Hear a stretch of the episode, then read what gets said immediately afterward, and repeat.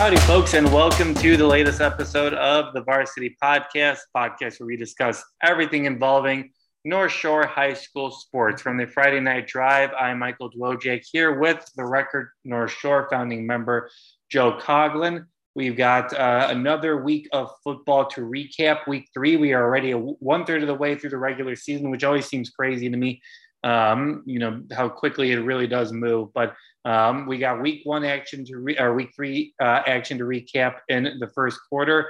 Um, in the second quarter, we're going to be joined by Loyola Academy girls volleyball head coach Mallory Thelander. In the third quarter, we play Way or No Way, our weekly guessing game. And then in the fourth quarter, we are going to uh, preview week four of the football um, schedule. We got some good matchups here. We'll look forward to that as well. Just a quick reminder that you can subscribe to the podcast anywhere that they're available. Um, Apple, Android, Spotify, iTunes, wherever you listen to podcasts. Um, let us know if we're not there, and then we can always uh, add it up and uh, make sure that uh, we're reaching as many people as we can. And a quick reminder that you can always listen to older episodes of the Varsity Podcast as well. Good interviews and insight from other weeks as well. Maybe some stuff that we don't want you guys to hear and bring back up because so, we were wrong. But, you know, that's the fun of the game, and we're just going to uh, go with it. But um, let's jump in now to the first quarter where we've got um, – One, we pretty much, pretty much week three kind of went the way we expected, Joe.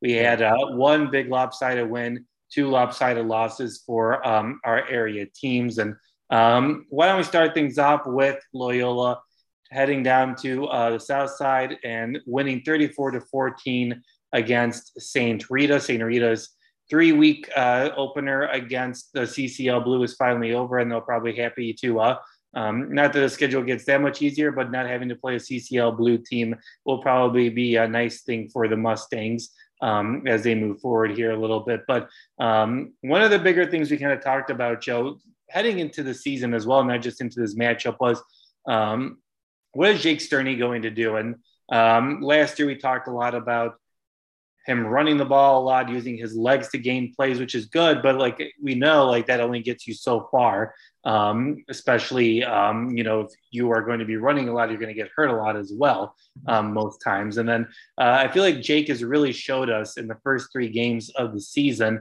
um, that he's really taken his game to the next level, and showed that against uh, again on Friday, tossing five touchdowns Um, in Loyola's thirty-four to fourteen win over Saint Rita, where um, it seemed like Stearney in three quarters of work was really just really able to uh, take advantage of what the Rita secondary was giving him, and um, didn't really struggle at all with moving the ball down the field.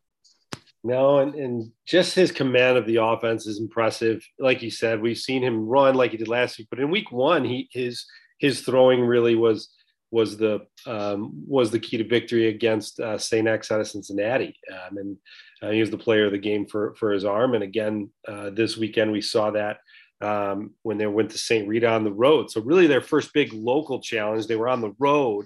Um, what were they going to do, uh, uh, you know, on a Friday night? And they took care of business, um, you know, pretty cleanly. Um, and uh, the defense got them turnovers, and you put the ball in Jake Stearney's hand. I think they, you know, they trust him a lot, and he just, Uh, he, he's got a lot of skill position players, but he puts the ball and helps them make plays. Um, and you could see that from a lot of the, um, the replays. Um, he just puts the ball in a great position, you know, whether it's Nimeshine running out of the backfield for like a, a slant. Um, he's very dynamic in, in both aspects of the game. Um, and, uh, or Spencer Ledbetter can do a lot of things um, with his height, his size, as well as his um, just overall um, ball catching abilities. So, Um, he's got a lot of weapons. He knows how to use them. He's, he's just in really good command of this offense right now. Yeah, Stearney finished with fourteen completions and twenty attempts with one hundred seven passing yards. Um, Will Nima shine carried the ball thirteen times for sixty-three yards, and Drew McPherson rushed eight times for fifty-two yards. Um, Quinn Foley had six catches for eighty-two yards, and like you mentioned, Ledbetter four receptions for forty-nine yards. Um, it really seemed like uh, – Um, it really seemed like, you know, Loyola was really able to, you know, the offensive line pushed off against the Saint Rita defensive line, what they were able to do there, really poke against the secondary. And um, it really feels like this offense is, I mean, we talked, again, we talked about this at the beginning of the season, but it really seemed like this offense was just really able to, um, you know, really just do whatever it really wants, whether it's run the ball or pass around. This is a really complete offense at this point. Yeah, it's it's complete. It's balanced. Uh, I think it's just roaring with confidence. I think you mentioned it last week when we were prepping for this game that, um, you know, can the Saint Rita defensive line, specifically front seven, disrupt that offense that has been so good? And credit to the Loyola Academy offensive line again, which has been dynamic. Now, they did take a bit of an injury. We'll see how that holds up, but they still got a lot of experience, um, and they're, you know, um, able to just create space and uh, a nice pocket for Stearney and nice lanes. And I mean, it's just really firing on all cylinders. So uh, the answer to that question was, was pretty quickly that um, the New Trier, or I'm sorry, the Loyola offense uh, is able to handle the Saint Rita defense, whether it was with quick, um, quick action or, or just the balanced attack. It was just too much for them. Yeah. I th- and I'm really encouraged to see what the defense was able to do. You know, we saw that great performance in week one last week. They really weren't tested. And then um, just giving up uh, fourteen points to uh, um, a quarterback that has kind of started things off here early on for the Mustangs um, and Jed Hilding. Um, another strong performance from the Ramblers uh, defense. Yeah, it's really good. And I actually don't know. Um, it wasn't completely um, described in our in our story from Neil Milbert, but uh, if if those scores came against the second stringers or first stringers, because I know their first score was in the third quarter, I believe, and their second in the fourth quarter for Saint Rita. Um, so who knows if it was against against all starters? We've got some reserves in there too. But that that starting defense is so good, and it, I think we created turnovers early, and uh, the offense capitalized off those. Um, and if, if Loyal's going to do that week in, week out, especially with turnovers, uh, I don't, I don't know who's going to stop them um, before week, week nine, which will, that'll be, um, we'll talk about that later, but um, you know, at every level they've got playmakers, and just that front seven, um, seven, eight led, led by Brooks Barr and, and their linebackers have been, have been uh, nails as well. I mean, I don't know this it's, it's a special defense once again. Before moving on to the other teams, I, I had an interesting thought um, the other day and kind of wanted to see your uh, thought about oh, it. Yeah. Um, obviously, you've, you've been around, I've been around, and we've seen a lot of different Loyola quarterbacks throughout the years. Where does Jake Stearney kind of rank and among the top quarterbacks where you have – I feel like Loyola's had the really good quarterbacks, but it's always been like the defense leads the way, quarterback can make throws when he needs to, but pretty much a running – quarterback seems to be what Loyola really wanted to do. I think of Malcolm Weaver and that kind of aspect. I know Peter Pujols was able to throw the ball a little bit more. Um, last couple of years, Loyola obviously had some good quarterbacks as well, but it feels like Jake is really like their first in a long time complete quarterback, especially with what he's been able to do in the first three weeks where he can throw the ball really well. Obviously he can run the ball, but it's really what he's able to do in the passing game um, that is really impressive and kind of, you know, what is kind of leading this offense at this point. Yeah. Um, you know, I guess I've been around watching Loyola um, since two thousand ten, and that was Malcolm Weaver's junior, senior year. You were there. So which one? He graduated in twelve. So uh, junior year, probably. Yeah, yeah, yeah. So that was his junior year. So I got to see those two. And that was, you know, he could run a little bit, but really he had huge receivers um, that he threw to all the time. Um And so he could really wing it. And then Peter Pujols comes to mind. He got, you know, he played at Holy Cross, I believe, and even, you know, got to some training camps in the N F L. People forget that Pujols, Pujols uh, as a junior was their leading tailback, then came around as a senior and was an all-state quarterback, could do it both with his legs and his arms. He threw a good ball. I'm trying to remember the name of the guy that came either a year or two after him, Quinn. Oh, I'm sorry. Boyle? Yeah, was that it? Quinn Boyle. Uh, he was good. Really good. He did it both ways. He could really run the football. Um, I want to say he ran for six hundred plus yards um, on top of a bunch. That was a really good Loyola team. From a throwing standpoint, I think Stearney's starting to set himself in a different category, um, maybe right there with Weaver and Pujols. I know Quinn threw a good ball, but I can't, you know, I know he did a lot of damage with his legs, a lot. Um, so Um, he's a special guy. I want to see how he, you know, faces uh, when we get down the stretch here um, against some of the biggest competition. Um, last year, I think with Maldonado in those first four games, four games. He had, you know, whatever, thirteen touchdowns in four games. Um, obviously relied a lot on him, but he, you know, Stearney put up good numbers after he was all state. He was player of the year in the conference. So can we do that back-to-back years? Maybe. And if so, is he the best I've seen? I think he's starting to make that case. Yeah, really interesting debate just to see what he's able to do. I'm really enc- excited to see what he's able to do moving forward um, as the season progresses, but um, obviously off to a really good start um, here in the three and for the Ramblers.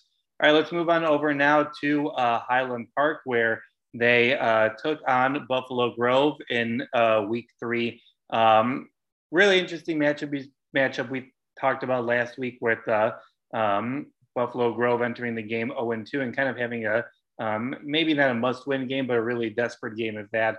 Um, and uh, Buffalo Grove came out, won forty-five to fourteen and kind of controlled the game um, against Highland Park. And it just seemed like you kind of saw the difference in classes and, uh, um, you know, just what they're able to do um, as opposed to what Highland Park's able to do with what they have right now. Yeah, you really did. You were able to see it just from, you know, if you were in the stands and you looked at the sidelines. I mean, we're talking about a varsity program that dressed twenty-six for Highland Park. Uh, maybe it was twenty-seven or twenty-eight, uh, if you count everybody, you know, some injuries, of course. But I think they dressed twenty-six on Monday, on uh, um, Friday night. And then Buffalo Grove, uh, I think, was probably in the sixties, um, if not higher. So you could certainly see um the difference there, um and uh it, it was evident on the field as well. Um just but Highland Park really fought fought through it, and we talked about, could it happen? Maybe, but they got to get these turnovers and they got to get them in the right spots. They did force three turnovers. One came at the end of the half, so it doesn't really count. They didn't like get the ball back. Um uh, one was a fumble really late. The pick six was the huge one to start the third quarter. Um, but I think they needed more in, in, in early in the game when Buffalo Grove just kind of went boom, boom, boom, score, score, score um, to start the game. And that was really tough um, for Highland Park to answer when they're doing things like that. And um, they answered the first score. They had it tied at seven, really a great drive. I think it was a twelve-play drive, tied it at seven. And then they really just couldn't stop Buffalo Grove, and Buffalo Grove was eating the clock as well. And it was it was tough for them. It, it's, a, it's a big program Buffalo Grove has, and, and they kind of – they kind of wore them down, especially, but um, some good things for Highland Park. I think they can take down the road with them. Yeah. What, what do you kind of feel like are encouraging things in a game like this, where um, you don't get the win, but what does Highland Park kind of see in a matchup like this that maybe has them encouraged uh, heading into the, you know, the rest of the season, especially into uh, uh C S L play? Yeah. I, I, You're not going to see it really in the numbers. I think you had to be there, although it was a fine rushing game. I think they probably averaged more than four yards a carry, but really that rushing game was good. It was solid. The week before when they beat up Hubbard, I thought their rushing game, it just kind of looked sloppy. And yeah, they'd gain yards here and there, but it didn't look cohesive. This time you had Nico Rosenblum just finishing off runs, gaining three, four, five yards each carry. Um, and then um, they had Ezra.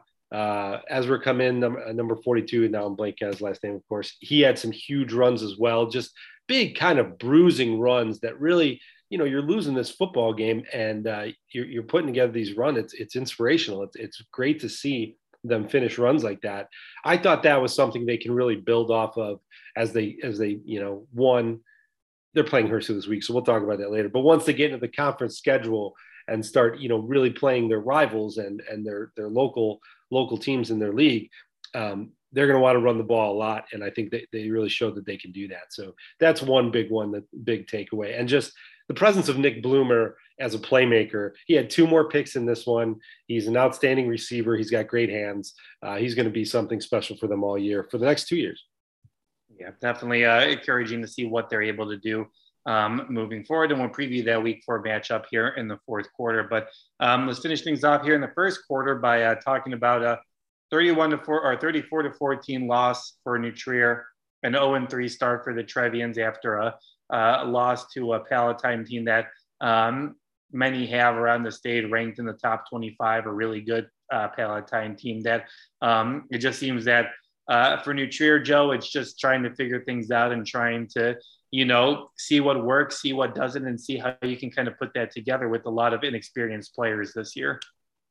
Yeah, um, we talked about, we actually, you know, the, I think the score was thirty-four fourteen. We thought that um, Palatine could get into a running clock situation. They're that good, and New Trier's in a rebuilding year, um, you know, putting it kindly here. So um, to see it thirty-four fourteen, couple big scores for New Trier, including a drive with with a six-yard run by um, Patrick Hennigan, and then a, I guess, eighty-yard play to Miles Kremenscoli.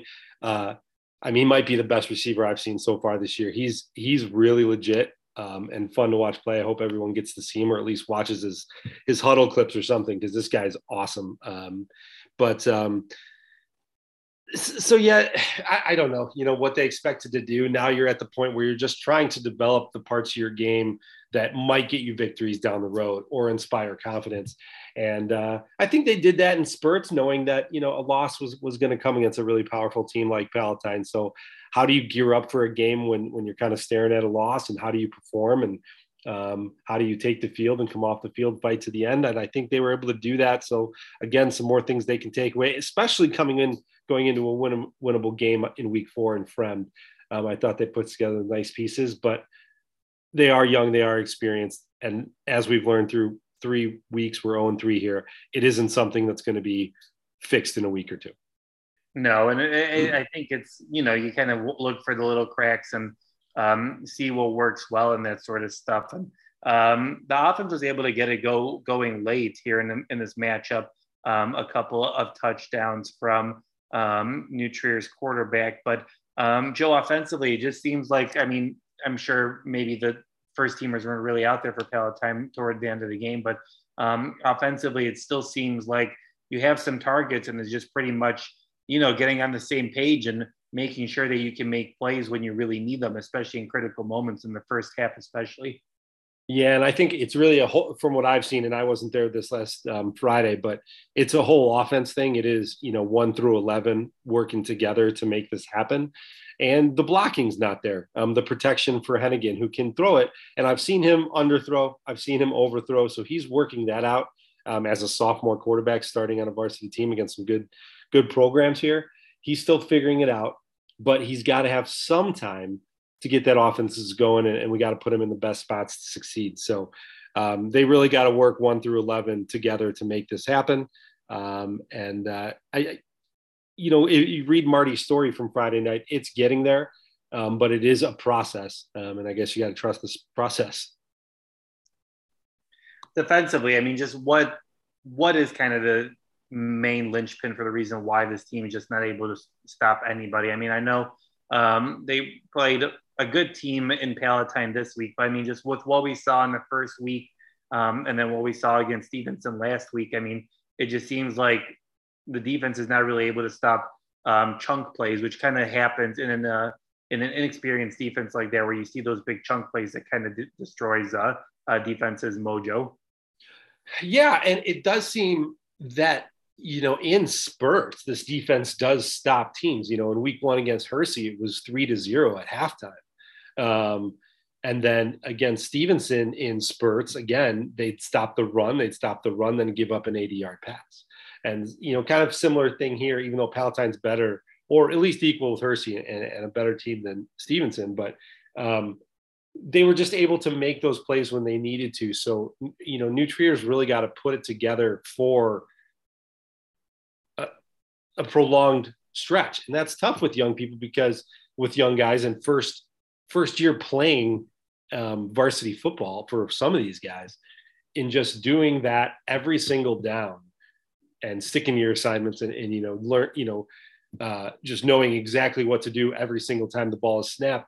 It seems like they just don't have that down yet. They're just not there yet um, as a cohesive unit. And I think once they do get there, they've got some pieces on the defensive line that can do some things. Um, I think their linebackers are a little on the smaller side, and their secondary is really inexperienced kind of, and they're just not working in the best way, or I guess the most efficient way together yet. We'll talk more about New Trier and just what the future kind of holds for what uh, um, they want to accomplish for the rest of the season here, especially heading into a big game at week four. But um, why don't we switch things up now, and we're going to jump to the second quarter, and we are going to hear from Loyola Academy girls volleyball coach Mallory Thelander. Joe, I know you got a chance to catch up with her after a big Loyola win over New Trier last week. What are the folks at home going to hear? yeah, we cover other things other than football. Um, you know, uh, fall sports, there's a lot going on. We were able to get to a good rivalry match between New Trier and Loyola. Last year, uh, New Trier beat them kind of like an upset fashion uh, at home in Winnetka. This year, back in Wilmette and Loyola, um, Loyola took them down in three. Um, fun match.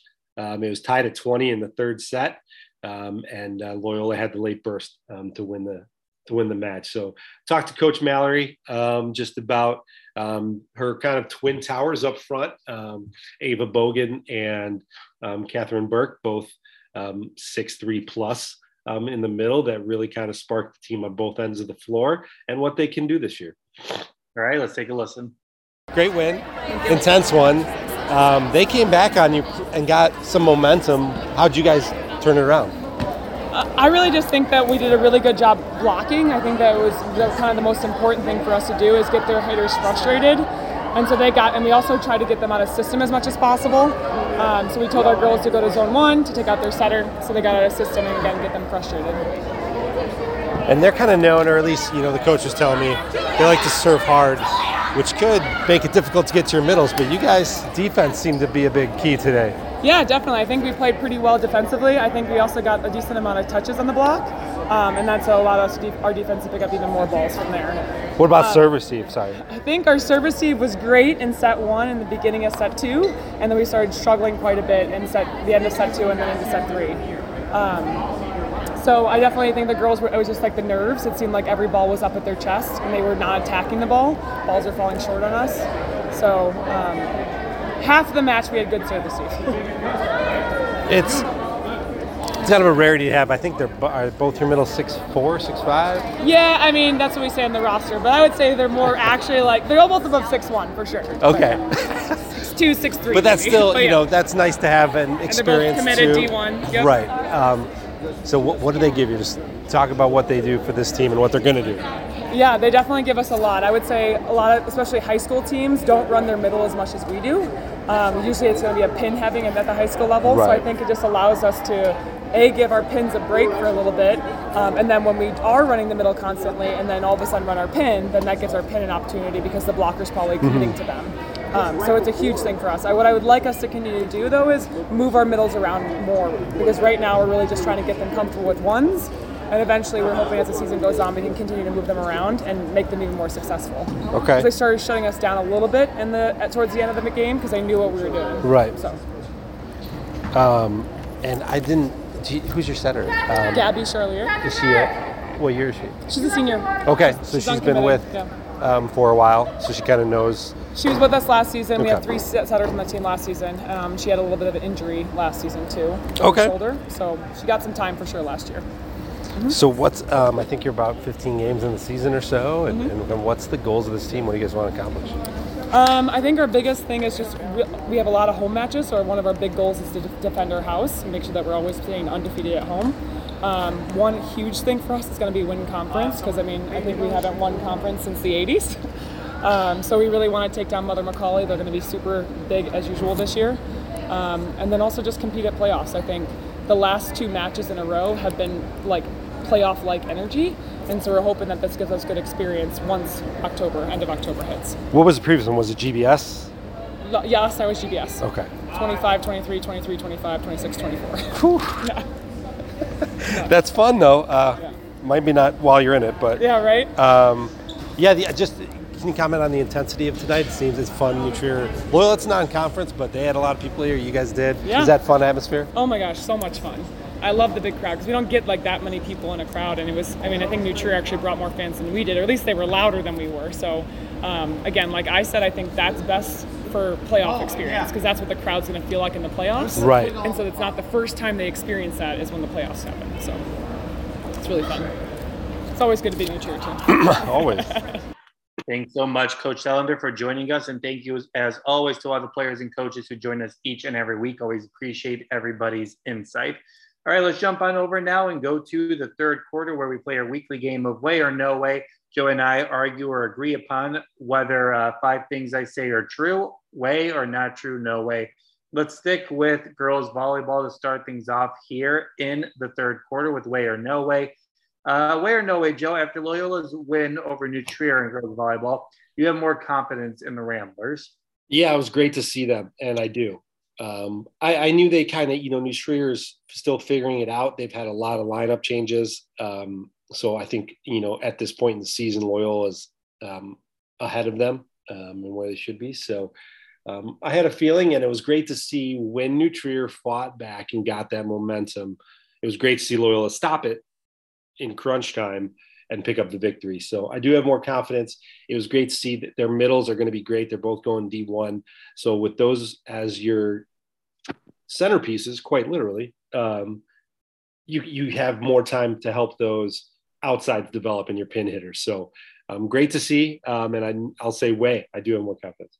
Yeah, I think I, I definitely agree with you there. And I think I'd go the way. I think uh, um, this team has shown early on that it's really able to, you know, do a lot of different things well. They were able to battle through adversity um, against New Trier, like you mentioned earlier, and the talent that they have on this team is really impressive. So, um, yeah, I think uh, uh, they've shown already through different things that they are going to be successful and can do good things. But um, I think a win like this against a rival when you have to face some adversity really tells a lot about a team. And um, I think definitely way, um, you definitely see the Ramblers Um, having a lot more confidence just being in what they're able to do since they've been able to do it so far. Um, New Trier field hockey, we talked about it a little bit a couple weeks ago. Joe went down to Saint Louis and had um, a good start. Then they took down Lake Forest last week. Way or no way that New Trier field hockey is a state favorite? Way. You know, they won it last year. Um, I just think they're in a great position to do it again. Got a lot of returners. Um, girls that are going to play at the next level. Um, Izzy, Izzy, uh, Izzy Morgan and Anna Roberts. Um, this, they're just dynamic. Um, it's, it's a very fun offense, high, high flying, if you will, if you can do that for field hockey. And uh, so, yeah, I think they will. They beat Lake Forest four to zero. And that's, uh, that's pretty rare against a strong Lake Forest program. So I'll say way. Yeah, I think I definitely go way with you there as well. I mean, I think this team has just shown that it's really able to Um, compete against the best with what it was able to do in Saint Louis at the tournaments. And then um, obviously what they were able to do um, against a really good uh, team in Lake Forest last year, who they're always usually battling for, you know, either semifinals or finals appearances. So um, yeah, definitely way. I think that this team can, uh, um, is definitely the state favorite. Um, way or no way, Joe, last week we talked about New Trier boys soccer and kind of mentioned the Niles North Um, tie that they had after some impressive wins. Way or no way that that um, tie against uh, Niles North will be hurtful for the Trevians later on in the year? Um, I'll say no way. I, I believe in this this program um, this year. I think they just have uh, maybe to put some some things together uh, on the defensive end of it, um, but I think they're going to be able to score, and you're not going to be able to contain certain guys for long in any match. In an eighty minute stretch, you know, you're not going to be able to contain Evan Candelos and, uh, you know, Matthew Perchik for long. So um, for that long. So those guys are going to carry that. I just think they need to kind of figure things out in the mid and back end. And I think they will. And I think they'll be ready for the postseason. So if anything, maybe it, maybe it helps them go forward. I, I'm really tempted to go way here just with the mindset of, I think obviously this was a good thing that helps this team later on, maybe regroups them or whatever.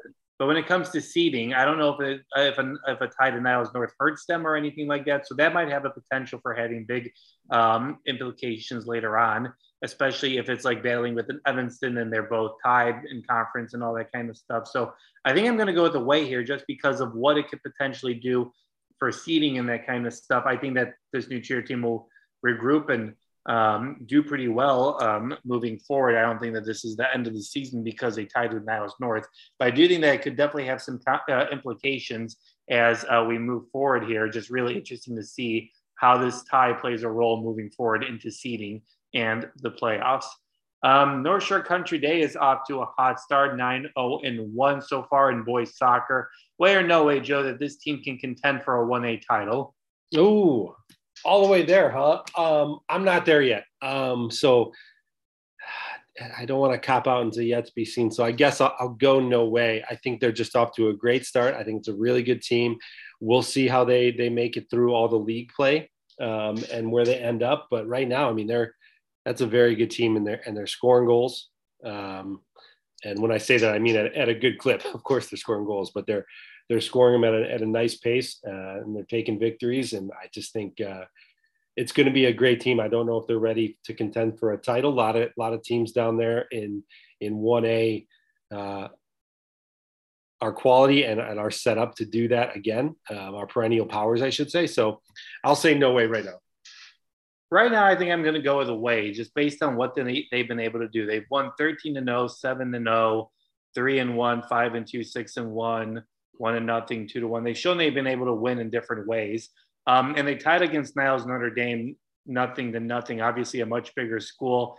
Um, that is five, four, and one currently right now. So I think that there's potential. Yeah, I think that they can contend for a state title in one A, um, just based on what they've been, they've been able to do so far. I think obviously there's still a little bit of ways to go before we can crown them or anything like that. But um, from what we've seen so far, I definitely think that they have the potential to uh, do that.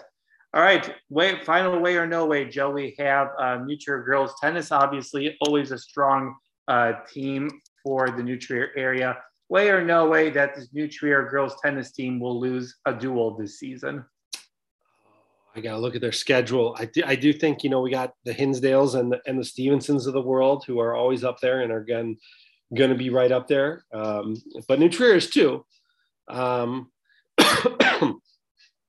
so I will say um, no way they lose a duel. And this has a lot to do with um, – of course, the the depth of the New Trier program as well. You know, they could win a duel against Stevenson um, three to two or four to three, but still come behind them in the um, in the state finals or uh, the state championships. So um, that'll depend. But I do think that uh, they have that depth that we always talk about for New Trier um, that uh, that gets them those dual wins over and over. So I'll say wait. Yeah, I, th- I think that. That Stevenson matchup's probably the closest they come to a loss, if it's, if that's even going to happen. So I'm going to go with no way. I think they uh, definitely will win um, with what they have all the way through. Um, I don't think they'll lose a duel this uh, this regular season. I think this team is just too talented. So um, no way this team will de- will not lose a duel match uh, for the rest of the regular season. All right, we're going to go now to the fourth quarter preview, week four of the football season.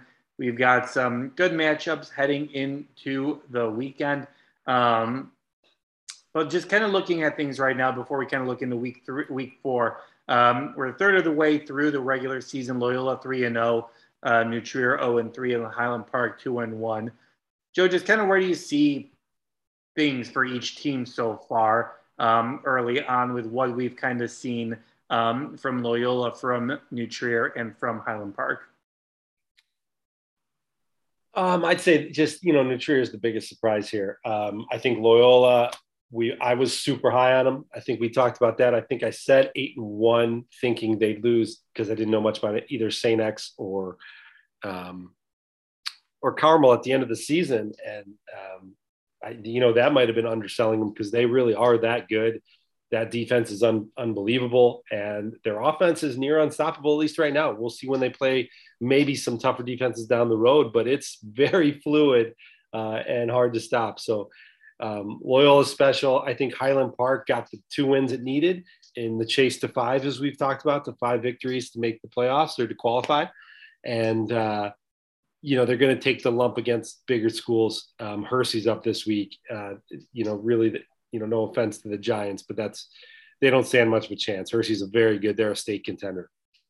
So um, they're, they're, I think, in a good spot where we hope they'd be. It's just that New Trier's underwhelming so far. We just didn't know where that junior class could take them. And we learned that, uh, that they got room to grow on the, on both ends of the football. In terms of inexperience, it's really hurt them. All right, let's preview week four right now. Let's start things off with, uh, let's do New Trier and Fremd to start things off here, Joe. Um, this feels like a must-win game. I don't know, but it just it, it just feels like both teams are oh and three right now. Uh, Fremd um, also in the same boat as New Trier. Um, New Trier has obviously the C L S, C S L South um, to uh, look forward to, so that'll be tough competition as well. So, I mean, Joe, does this kind of feel like maybe Niles maybe Niles West feels like probably their best chance to win a football game. But um, with what they have coming up here, I mean, Fremd lost forty-two to fourteen against Glenbrook South, forty-five to fourteen against Hersey, twenty-one to seven against Lake Zurich. So they've lost to good teams. But does this feel like New Trier is probably great, best opportunity to pick up a win here? It does. It does to me. Um, I think this win's staring them in the face, and they know it. Um, and we got a lot of competitive kids on this team. This isn't a team that's used to losing. Um, you know, they've seen teams come before them two years ago that went, you know, in that, that spring season that went five and one and was really good. And then last year they were a playoff team. So this team's used to winning. Um, so, you know, losing three in a row and basically having very little hope, small hope, a glimmer um, of a playoff appearance, They're, they want to get them anywhere they can, and here's one right here. So here's one on, can we step up um, with one staring us in the face here? Um, I'm sure this week of practice, even though it's a short week because they play on Thursday evening, um, is is a grueling one. I'm really setting them up um, for this matchup, but I, I, I think it's on the table, and I do think they can take it. All right, Highland Park will host Hersey on Friday. Just a quick reminder, folks, that that game against New Trier between – Uh, New Trier and Fremd will be at New Trier on Thursday. Um, Highland Park playing Hersey on Friday. Hersey has dominated so far this season. We um, obviously saw what they were able to do earlier in the year against um, New Trier with a thirty-one to nothing win, forty-five to fourteen win over Fremd, and then Deerfield has won forty-two to nothing.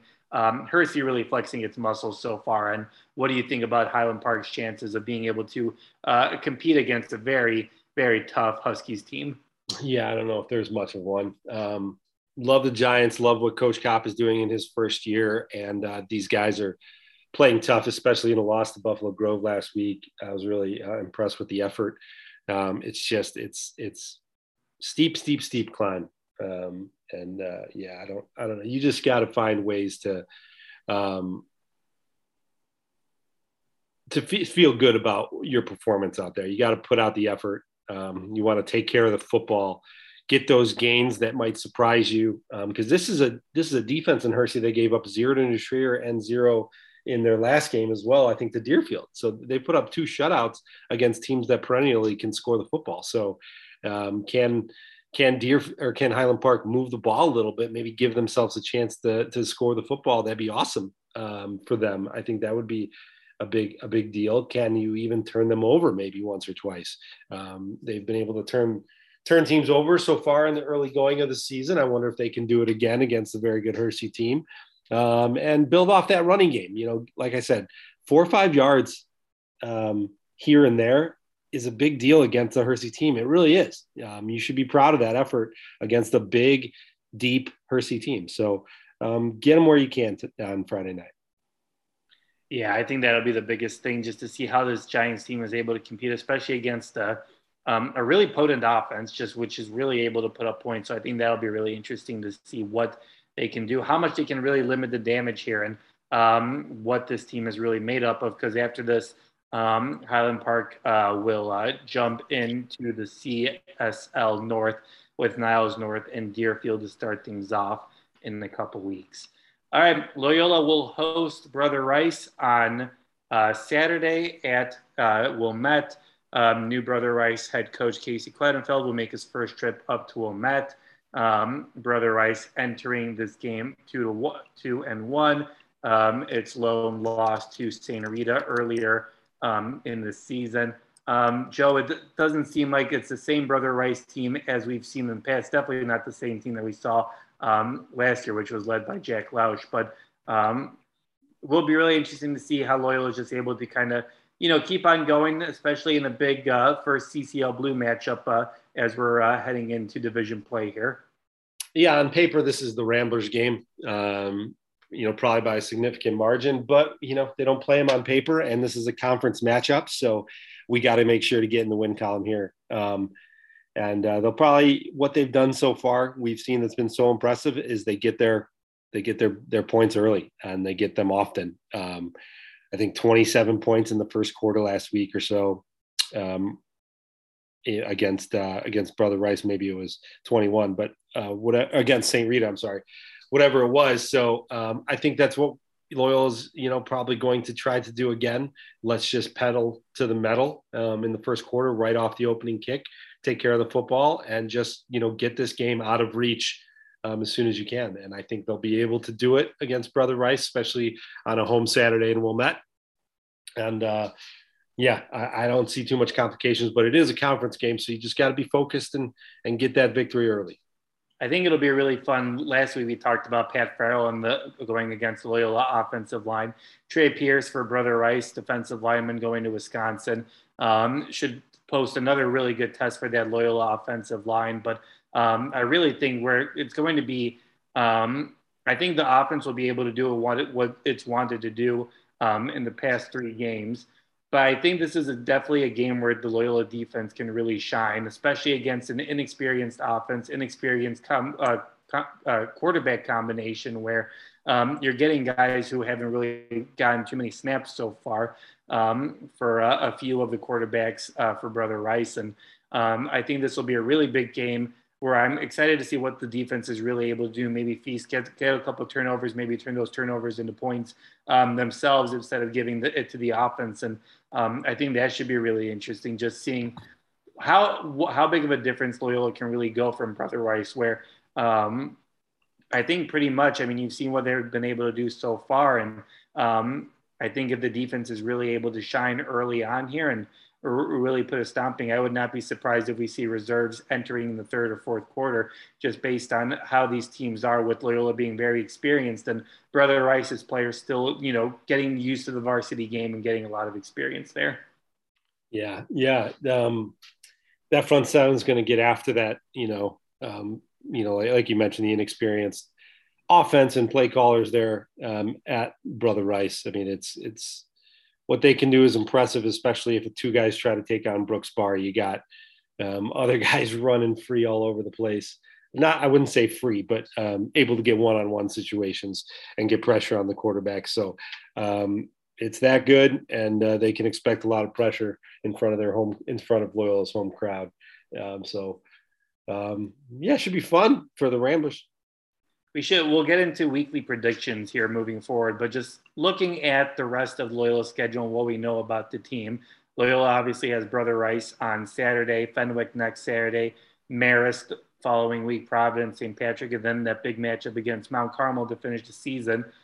Is it pretty much the C C L Blue that kind of has you interested for the rest of the season, Joe? Fenwick obviously down here with a lot of inexperienced players, Providence having some experience, in Saint Patrick, but Um, I don't know if they can compete at Loyola's level, but I feel like that Marist game and then that Mount Carmel game against Loyola, those are pretty much the two games, not to get ahead of ourselves, because we can. We, do, we don't have to be the players where we have to focus on week to week or anything like that. But those C C L Blue matchups against Marist and Mount Carmel seem like the ones that will probably give Loyola the most challenges the rest of the way here. Yeah, and I think – yeah, like you said, like we can look ahead, just, you know, the players shouldn't, but, uh, and I, I think Marist has a few weeks to prepare for that, to, to grow through their schedule. I think they play Mount Carmel this week. So um, right. that'll be, that's a big game for them. I mean, I expect Carmel to win, but what do they learn there that they can take with it and maybe bring to, you know, the Loyola game in a couple weeks. Um, but those are the ones, you know, Providence, Fenwick aren't at the level Um, that we talked about that Loyola is right now. So um, Marist and, and Marist, even Brother Rice, like I, I, I like this game. I like the Marist game and the Mount Carmel. So yeah, the C C L Blue excite me. Maybe it's the rivalry part of it because they're in the same league, but those are the games to look out for. All right, let's get your week four predictions here. Joe, what do you foresee happening between New Trier and Fremd? Oh, man, I, I just think they're just going to come out – the Trevians are going to come out so motivated. I think they're going to put a couple things together. I mean, walking off the field with a couple touchdowns and some confidence, uh, maybe that helps them um, here. Maybe they can roll that over uh, Thursday night at home. You know, they got some things working in their favor here. So I'll say they get off the schneid and uh, pick up their first win by a score of twenty-four to seventeen. Interesting. I'm conflicted here. I don't know whether to go with the offense or the defensive route, where both offenses have shown that they've struggled to score points, but both defenses have also struggled to score to stop points. So um, right. I think I'll go with, uh, I think it'll be interesting. It's a short week for both teams. So short rest, having to play on Thursday. I think it'll probably be a, like a twelve to seven game. The New Trier wins, um, maybe a last minute field goal or something like that. But I just think that this game is just not going to be pretty by any means or anything like that, especially with the short week, a lot of tired guys, tired legs and that kind of stuff. So I think that it's going to be a low scoring game. Um, that New Trier is able to uh, hold on and get that first win of the season. All right, Highland Park hosts Hersey on Friday. Joe, what do you foresee happening there? Um, yeah, probably Hersey taking care of business. Um, I, I think Highland Park's going to get on the board, though, um, and that'll give them a lot of confidence. I think something's going to happen there, whether it's a turnover or, you know, they got some weapons there that they can just, you know, get find something, find a touchdown. So let's say it's something like uh, – yeah, I'll say thirty-five to six. Yeah, I expect Hersey to do kind of what it's been doing so far this season, and that's win big. Um, I think Hersey will likely win forty-two to ten, maybe. I think they Highland Park can maybe tack on a touchdown at the end of the game. Um, but I think that Hersey's just going to control this game from the get-go and um, really just hold on to it and win um, with a big score, forty-two to seven. Um, so I have the Giants dropping to two to two. Um, Loyola hosts Brother Rice on Saturday at Loyola's campus. Uh, Joe, what do you foresee happening between these C C L Blue rivals? More the same here for the Ramblers, uh, getting the home victory, starting the conference slate off right, and a four and oh start as well. Um, and I will say we're looking at another um, another domin- dominated dominant showing. Um, what do I feel on this one? Let's say uh, I was doing the same thing. Uh, how about forty-one to ten? Yeah, I think uh, Loyola's experience against Brother Rice's inexperience will just show. I think that these are just two different sets of players where Loyola has been through a lot over the past year. I know a lot of new defensive players. I know obviously there are a lot of inexperience there, but even last year they got a lot of experience where a lot of these guys for Brother Rice are just new to the school or just new to positions as well. So I think that Loyola will just be able to hold on to this um, matchup fairly easily. I have the Ramblers winning.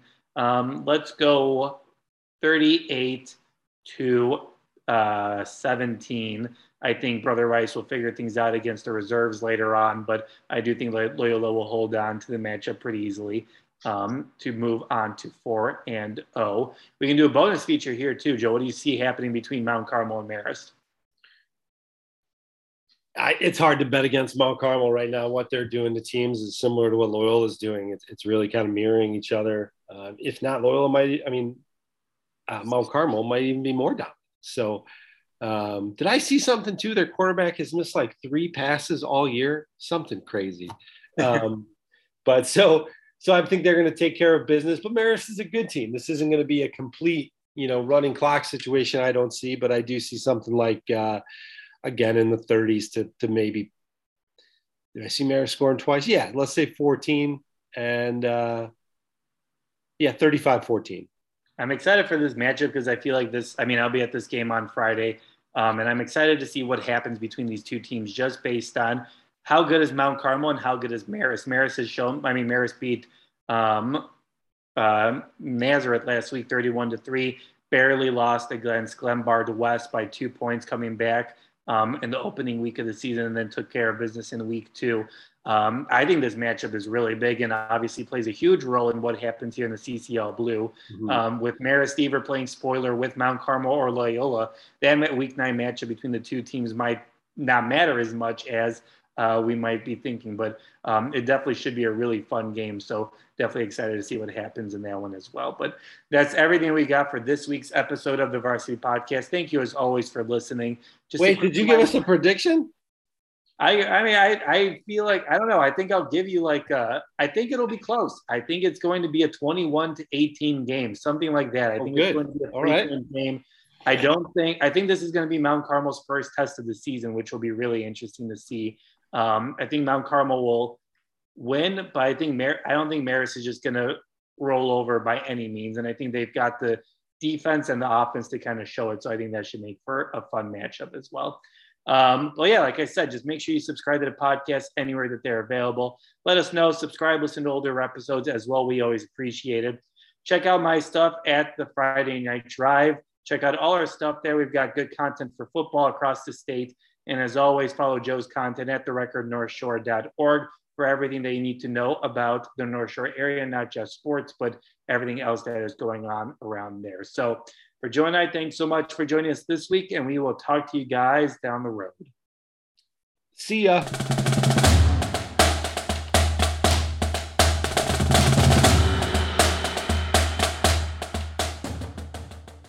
Thank you for listening to the Varsity, uh, product of the record north shore dot org, your nonprofit local newsroom.